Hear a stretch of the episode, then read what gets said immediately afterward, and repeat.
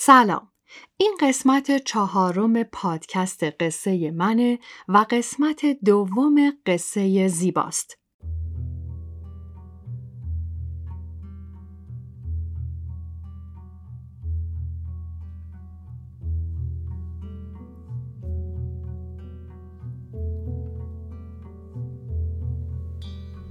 اگه زندگی رو رودخونه جاری تصور کنیم هر کدوم از ما آدم ها قطره های آبی هستیم که رود رو به جریان میندازه.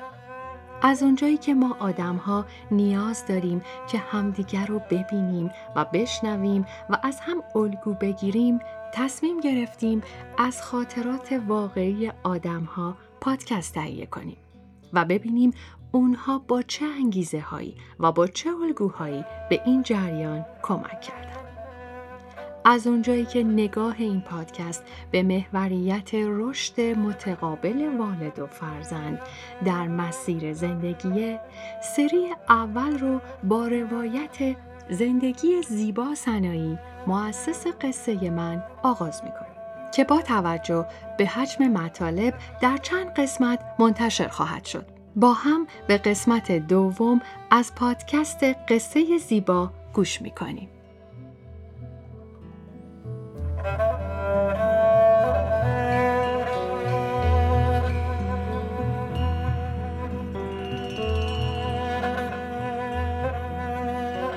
کودکان قصه من را ساختند. من زیبا سنایی هستم و اونچه که در این پادکست میشنوید روایت واقعی زندگی منه. هر آنچه که به یاد داشتم و یا لازم دونستم براتون تعریف کنم. زندگی من هم مثل زندگی همه آدم ها بوده. یه روزایی نگاه گرم و نوازشگر طبیعت کران تا کرانش رو پوشونده و یه روزایی هم سراسر ملال و حسرت بدون هیچ روزنه امیدی گذشته. و دریافتم که هیچ وقت هیچی همیشگی نیست. یاد گرفتم که به آرزوهام بچسبم و باهاشون رؤیا بافتم و لذت بردم و تا جایی که می‌تونستم به هدف تبدیلشون کردم و آوردمشون تو دنیای واقعی و محققشون کردم.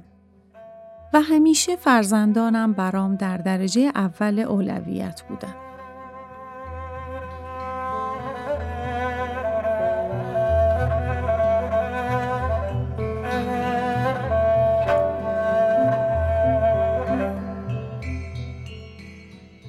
این شهر تعلق نداشتم و چون در نوجوانی مهاجرت کرده بودم هنوز به جای قبلی هم کاملا وصل نشده بودم. حس غریبیه که وقتی از خودت می‌پرسی من کجایی هستم پاسخش اسم یه شهر مشخص نباشه. در شهر جدید غریب بودم و رفتم ته کلاس نشستم و دیگه شاگرد اول شهر که همه میشناختنش نبودم. شدم شاگرد تنبله بی انگیزه. از همون سال هر سال رو با یه عالم تجدیدی در شهریور با مکافات تموم می کردم. با هزار بدبختی دوران دبیرستانم رو به پایان رسوندم.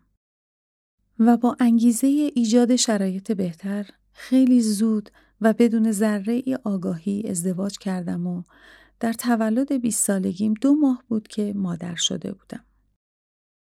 و حالا دیگه 24 ساعته بچه ای داشتم که مال خودم بود و می‌تونستم هر قدر که دلم می‌خواست باهاش بازی کنم.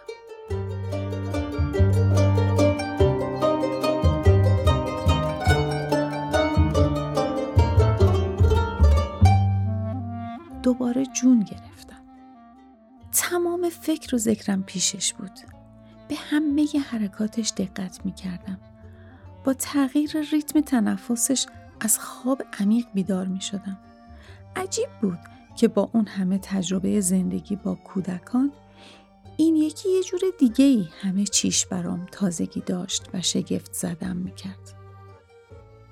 توجه به اینکه من در تمام مدت کودکی و نوجوانی در کنار خواهرها و برادرهام و بچه هاشون سپری کرده بودم همیشه شانس این رو داشتم که بتونم به هر ماجرایی هم از منظر کودکان و هم از منظر والدینشون نگاه کنم و این باعث می شد که قبل از هر رفتاری سعی کنم خودم رو جای بچم بذارم و تلاش کنم که از دید اون ماجرا رو ببینم.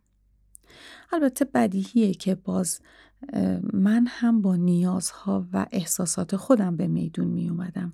اما خیلی تلاش می کردم که از واکنش های فرزندم پی به توافق یا مخالفتش ببرم. و برای پرهیز از تکرار اشتباهاتی که شاهدشون بودم مدام برای فهمیدن هر موضوعی به کتابهایی مثل کتاب من و فرزندم و کتاب به بچه ها گفتن از بچه ها شنیدن که از دوران بارداری خریده بودم مراجعه می کردم.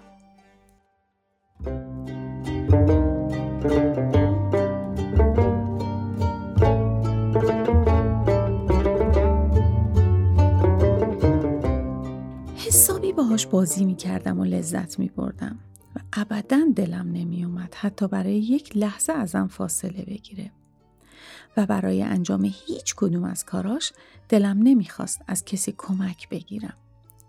همین شد که حدود دو سال و سه ماهش که بود متوجه شدم به شدت به من وابسته شده و به هیچ وجه حتی برای یک لحظه هم از من جدا نمی‌شد. البته بعدها فهمیدم که وابستگی مشکل بزرگتر هاست نه کودکان. این شد که تصمیم گرفتم بذارمش مهد کودک که یه خورده مستقل بشه.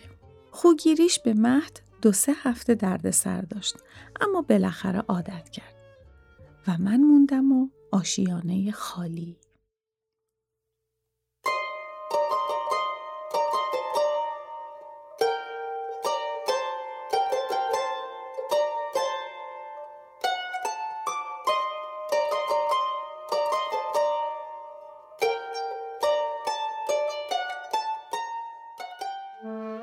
مدت کوتاهی سعی کردم سرم را با فعالیت های ورزشی و خانداری و انواع کلاس ها گرم کنم.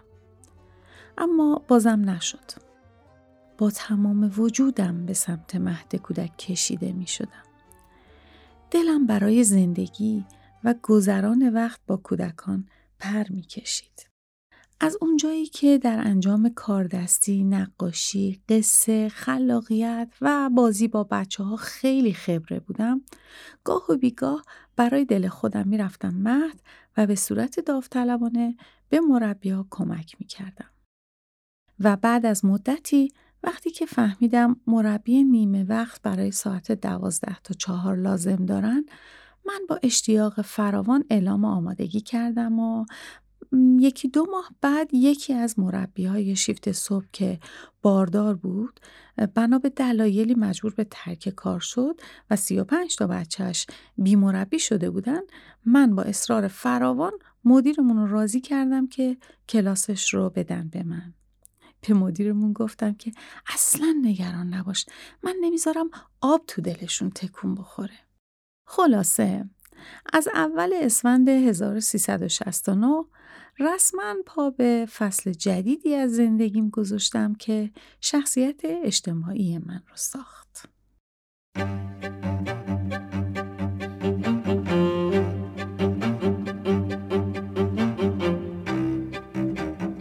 رفته رفته من در این راه حرفه ای شدم. یاد گرفتم و یاد دادم.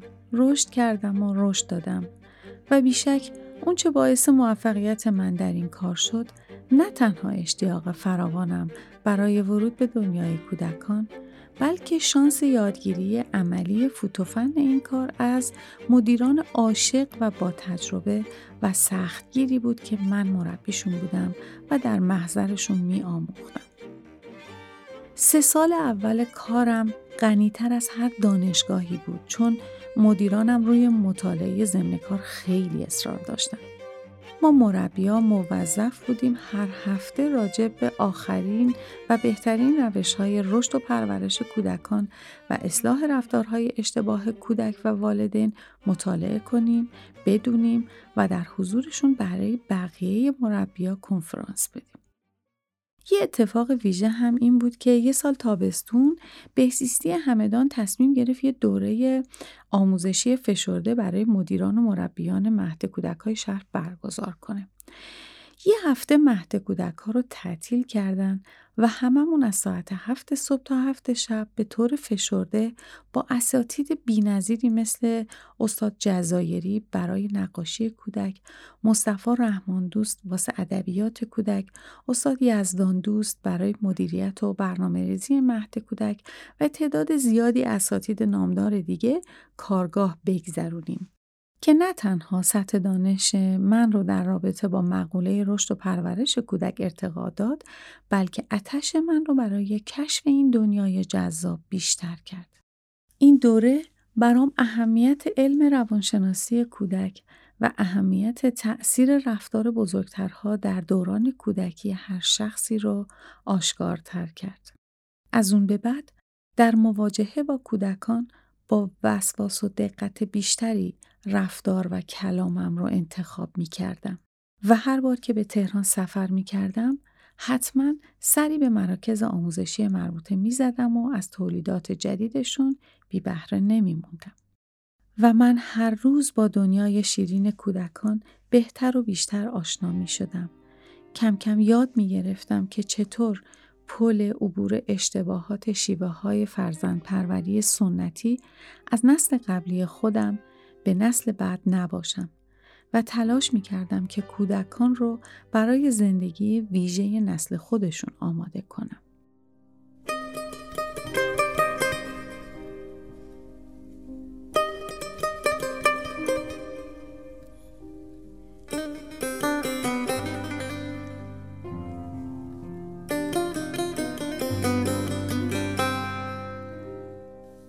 طرفی من که تمام دوران کودکیم رو به عنوان تحتقاری با فاصله سنی زیاد از دیگر خواهر برادرام گذرانده بودم و همیشه برای همه کارهام کمک گرفته بودم و هیچ وقت با توانمندی های خودم آشنا نشده بودم و آسیب های اساسی زندگیم رو هم دقیقا از همین نقطه خورده بودم.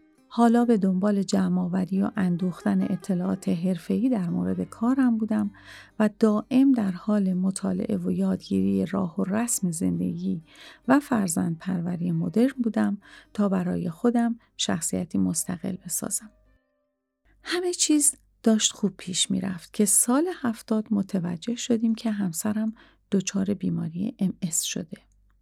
که با وجود اینکه از نوع بسیار خفیفی بود و به هیچ وجه عملکرد عادی زندگیش رو تحت شعا قرار نمی‌داد ولی پذیرش اینکه دچار این بیماری شده برای خودش از لحاظ روانی دشوار بود که این موضوع برای من هم چالش های شدیدی در برداشت اما با روحیه قوی که از مثبت نگری و خوشبینیم آب می‌خورد این موضوع هم نتونست من رو از مسیر رشدم منحرف کنه و همچنان با تمام انرژی به کار و زندگی ادامه دادم و با وجود اینکه ابدا اشتیاقی برای یادگیری و تغییر در همسرم نمی‌دیدم مدام تلاش می کردم آنچه رو که در حال آموختنش هستم رو با اون شریک بشم که البته این اشتیاق من و عدم تمایل اون باعث می شد که ما رفته رفته موضوعهای مشترکی برای گفتگو نداشته باشیم و همین پایه های ایجاد فاصله بین ما رو پیریزی کرد.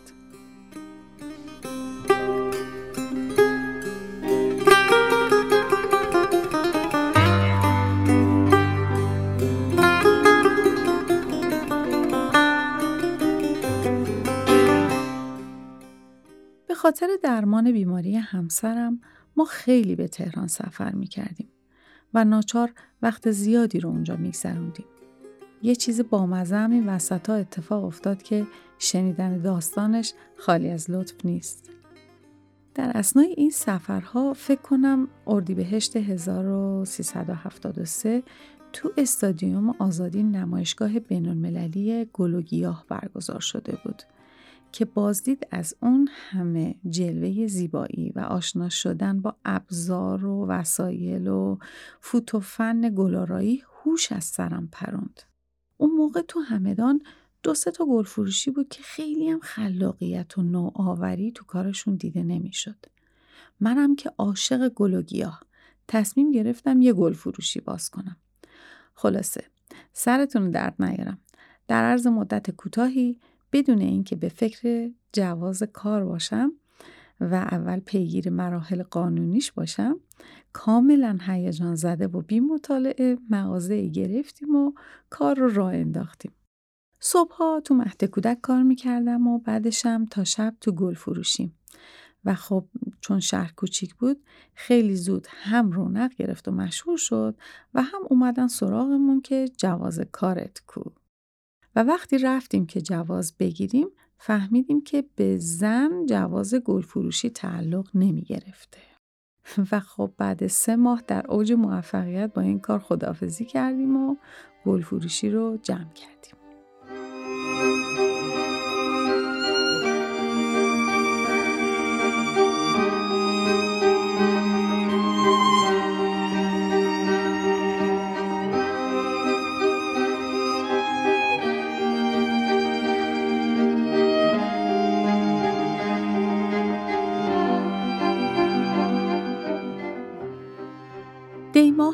73 بود که بدون مطالعه کافی دلزده از محدودیت های شهرستان و با انگیزه رشد و بهرهوری هرچه بیشتر از امکانات رفاهی و جذاب مرکز کشور دار و ندارمون رو فروختیم و به تهران مهاجرت کردیم.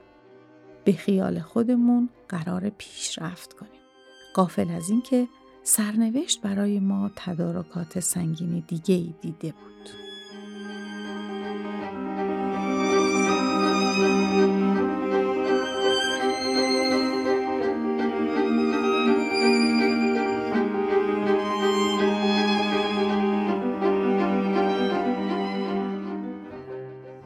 من که دیگه نمی‌تونستم کار نکنم و توی خونه بمونم دائم تو قسمت آگهی های روزنامه دنبال کار میگشتم.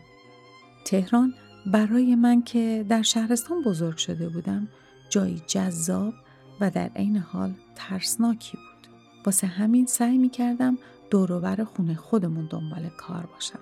دیدم که یه سرای سالمندان که دو تا کوچه اونورتر بود آگهی استخدام داده.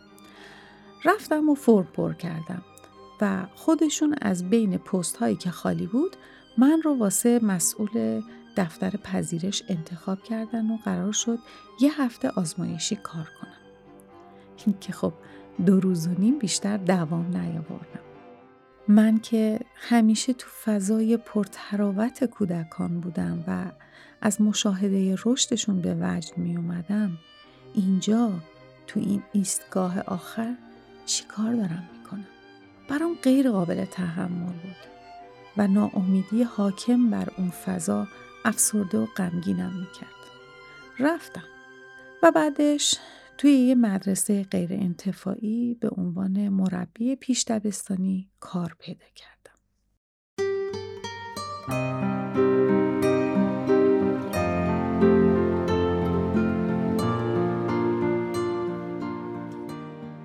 همسرم هم با یکی از بستگانش مشغول کار تجارت خارج از کشور شد. به هر حال تهران عظمتش یه جورایی گنگ و رویایی بود. اختلاف طبقاتی خیلی بارز و چشمگیرش آدم رو تو رویا می برد. در مدت کوتاهی با مشکلات مالی بزرگی روبرو شدیم که هیچ کدوممون هیچ تجربه و توانایی برای رفع و رجوعشون نداشتیم. گیج و منگ بودم مثل کسی که سیلی محکمی خورده باشه که نمی‌دونه از کی خورده و نمی‌دونه حالا باید چه واکنشی نشون بده.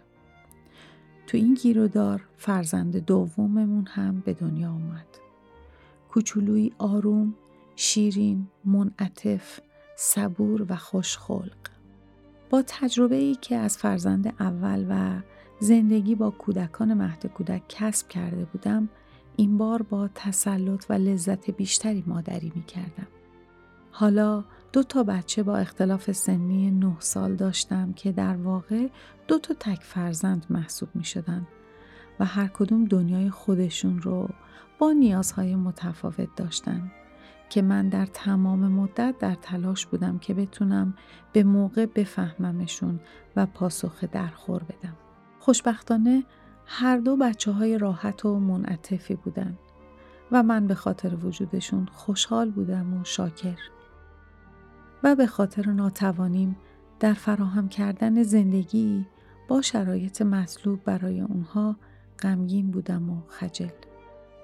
روزگارمون تحت فشارهای مالی تمام نشدنی میگذشت و هر روزم بدتر می‌شد.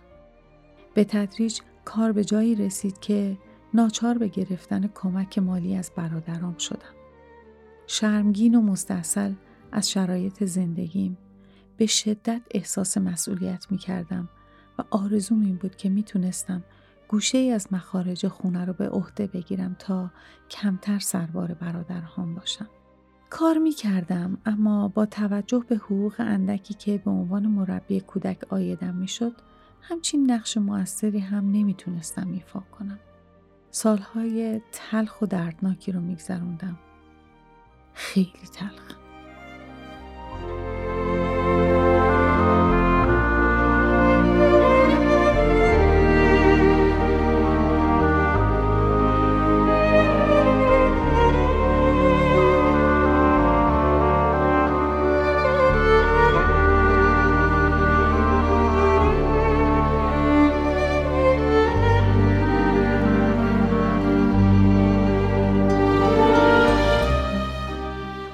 توجه و همراهی شما و اینکه تا اینجای پادکست با ما بودین بی نهایت سپاس گذاریم.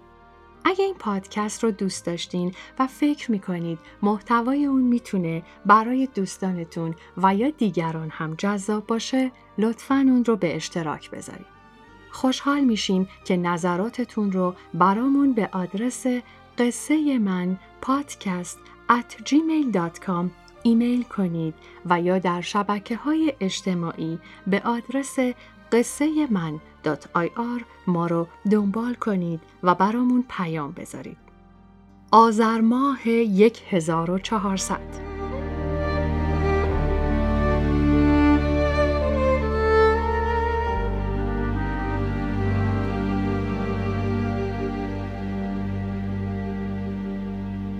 قصه من خانه تو